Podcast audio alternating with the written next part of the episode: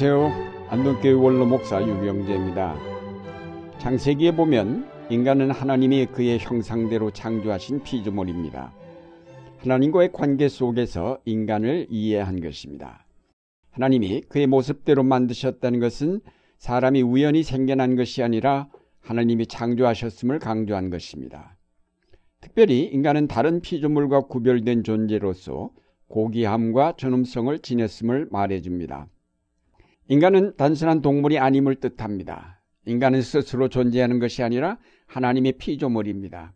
하나님과의 관계 속에서 자기를 발견할 때 인간은 자기 삶의 목적과 방향을 찾게 됩니다.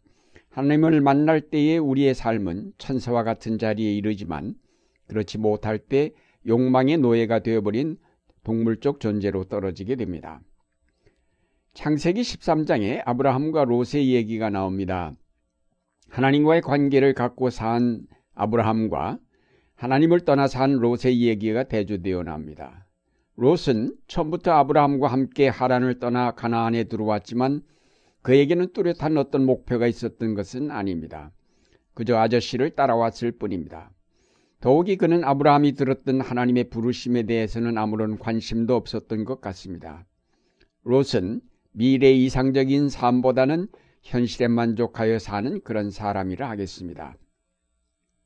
아브라함과 롯의 목자들이 자꾸 싸우게 되자 아브라함이 롯을 불러 서로 따로 살도록 권유를 했습니다.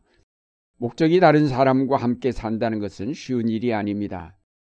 아브라함은 하나님의 부르심에 순응하려는 삶인데 비해 롯은 현실적인 문제에 집착하는 삶이었기에 서로 충돌할 수밖에 없었을 것입니다.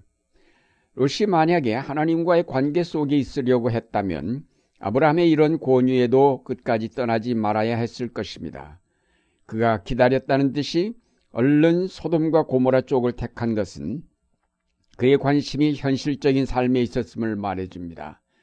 롯은 하나님 없는 삶, 하나님을 떠난 문화에 매료되어 아브라함을 떠나 소돔과 고모라 쪽으로 갔습니다.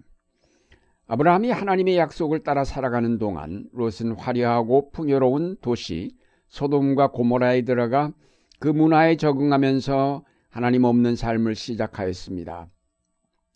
롯이 그 성에 살면서 그곳의 삶의 양식이 지금까지 함께 살던 아브라함의 삶의 양식과는 전혀 다른 것임을 곧 느꼈을 것입니다.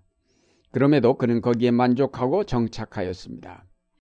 롯은 비록 그 도시들이 부패하고 타락하였어도 자기는 선한 삶을 살 수 있다고 판단하였는지 모릅니다. 그러나 그의 선한 삶은 그 사회에 아무런 영향을 주지 못하였으며 또 그의 선한 삶의 목표도 뚜렷하지 못하였기에 더욱 다른 사람들을 선한 삶으로 이끌어들이지 못하였습니다.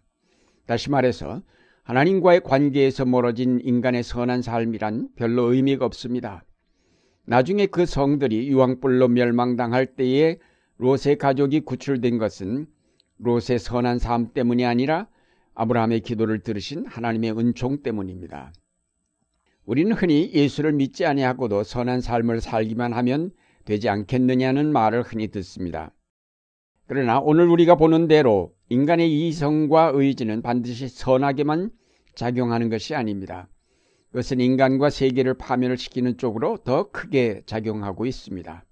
하나님을 떠난 윤리, 하나님 없는 도덕은 별로 의미가 없습니다. 하나님과의 관계 속에서 삶의 자리를 찾지 않고는 어떤 선도, 윤리도, 도덕도 그 빛을 발할 수 없습니다. 하나님께서 인간 속에 하나님의 형상을 주신 것은 하나님과 대화할 수 있게 하시고자 함이었습니다. 하나님과의 관계를 유지함으로 인간을 더 구별된 존재로 두시려 했던 것입니다. 따라서 인간이 선을 알고 선을 따라 행하게 되는 것은 하나님과의 관계 속에서 이루어집니다. 하나님의 형상을 갖지 않은 동물들에게는 선이 문제가 되지 않습니다. 따라서 인간이 인간답게 살려면 하나님을 계속 만나면서 그가 보여주시는 이상과 목표를 추구해 나갈 때 가능합니다. 그런데 인간이 하나님을 떠나서 살아간다면 그 속에 있는 하나님의 형상은 쓸모가 없게 되고 인간은 그를 인간으로 높여주던 모든 것을 잃게 되면서 동물적인 존재로 전락하게 됩니다. 하나님으로부터 빛을 받지 아니하고는 인간의 이성이나 그 양심이 제대로 작동할 수 없습니다. 지상 통제국으로부터 지시와 통제를 받아야만 할 우주선이 통신이 고장 난다면 어떻게 되겠습니까? 우주선은 영원히 우주의 미아가 되어버리고 말 것입니다. 하나님의 인도와 보호와 지시를 받아야 할 인간이 하나님에게서 떨어져 나오면서 그 방향을 잃고 방황하며 표류하게 되었습니다. 인간이 행복한 삶을 다시 찾는 길은 하나님을 만나며 그의 빛과 사랑을 받는 데 있습니다. 처음부터 인간은 하나님의 인도와 그 계시가 없이는 살 수 없도록 지음받은 존재입니다. 인간이 이런 자기 삶의 근본을 바로 이해하고 하나님과 연결된 생활을 할 때에 정상적인 인간이 됩니다. 성경은 인간의 두 가지 삶의 모습을 보여줍니다. 아브라함의 계통을 따라 하나님과 만나 그의 계시와 사랑을 받는 인간의 삶과 롯과 같이 하나님을 떠난 채의 인간의 이성과 수단으로 이룩된 인간의 왕국을 건설하여 살아가는 사람들의 모습을 보여줍니다. 그러면서 아브라함을 부르시어 그에게 주신 약속이 어떻게 성취되어 가고 있으며 하나님의 나라가 어떻게 진행되고 있는가를 보여주십니다. 다른 한편 인간의 왕국이 걸어가는 길이 멸망과 심판의 길임을 역사를 통해 증명해 가고 있습니다. 롯이 택하였던 소돔과 고모라 성이 이룩한 인간의 문명은 완전히 유황불로 잿더미가 되어버리고 말았습니다. 그가 쌓아올렸던 모든 재물과 인간의 행복을 위한 모든 노력은 그 성들과 함께 영원히 사라지고 말았습니다. 이것은 하나님을 떠난 모든 문명의 종말을 상징합니다. 과학이 아무리 발달하여도 그래서 생명공학이 놀라운 발전을 이룩하고 전자공학의 혁명적인 발전으로 해서 놀라운 기적들이 일어난다 하여도 그것이 하나님의 계시와 그 비달에서 방향을 바로잡지 못한다면 인간을 파멸시키는 도구로 변하고 말 것입니다. 그래서 성경은 한결같이 하나님을 찾으라, 하나님을 사랑하라, 하나님을 알라고 외치고 있습니다. 이사야서 55장 6절 말씀입니다. 너희는 여호와를 만날 만한 때에 찾으라. 가까이 계실 때에 그를 부르라. 악인은 그 길을 불의한 자는 그 생각을 버리고 여호와께로 돌아오라. 그리하면 그가 긍휼히 여기시리라. 우리 하나님께로 나오라. 그가 널리 용서하시리라. 오늘 우리는 그리스도 안에서 하나님과의 관계를 회복한 사람들입니다. 양떼를 떠나서 내 마음대로 방황하던 우리가 이제는 목자가 이끄시는 양떼 안에 다시 회복된 것이므로 목자가 인도하는 대로 따라가며 그 명령과 돌보심에 순종하는 삶을 살아야 합니다. 예수 그리스도께서 하나님 아버지를 아시고 그 뜻에 철저하게 순종하신 것처럼 우리도 선한 목자 되신 예수 그리스도를 알고 그 뜻에 순종해 갈 때 우리의 삶은 방향을 잡으며 삶의 의미를 찾게 되며 인간의 존엄성을 회복하게 될 것입니다. 이제 닫아두었던 하나님 형상의 문을 열고 거기에 전달되는 하나님의 계시를 받아들여 그것으로 우리의 삶의 방향을 수정하며 그 거울에 비치는 하나님의 영광을 본받아 우리의 삶의 모습을 가꾸어 나아가야 할 것입니다.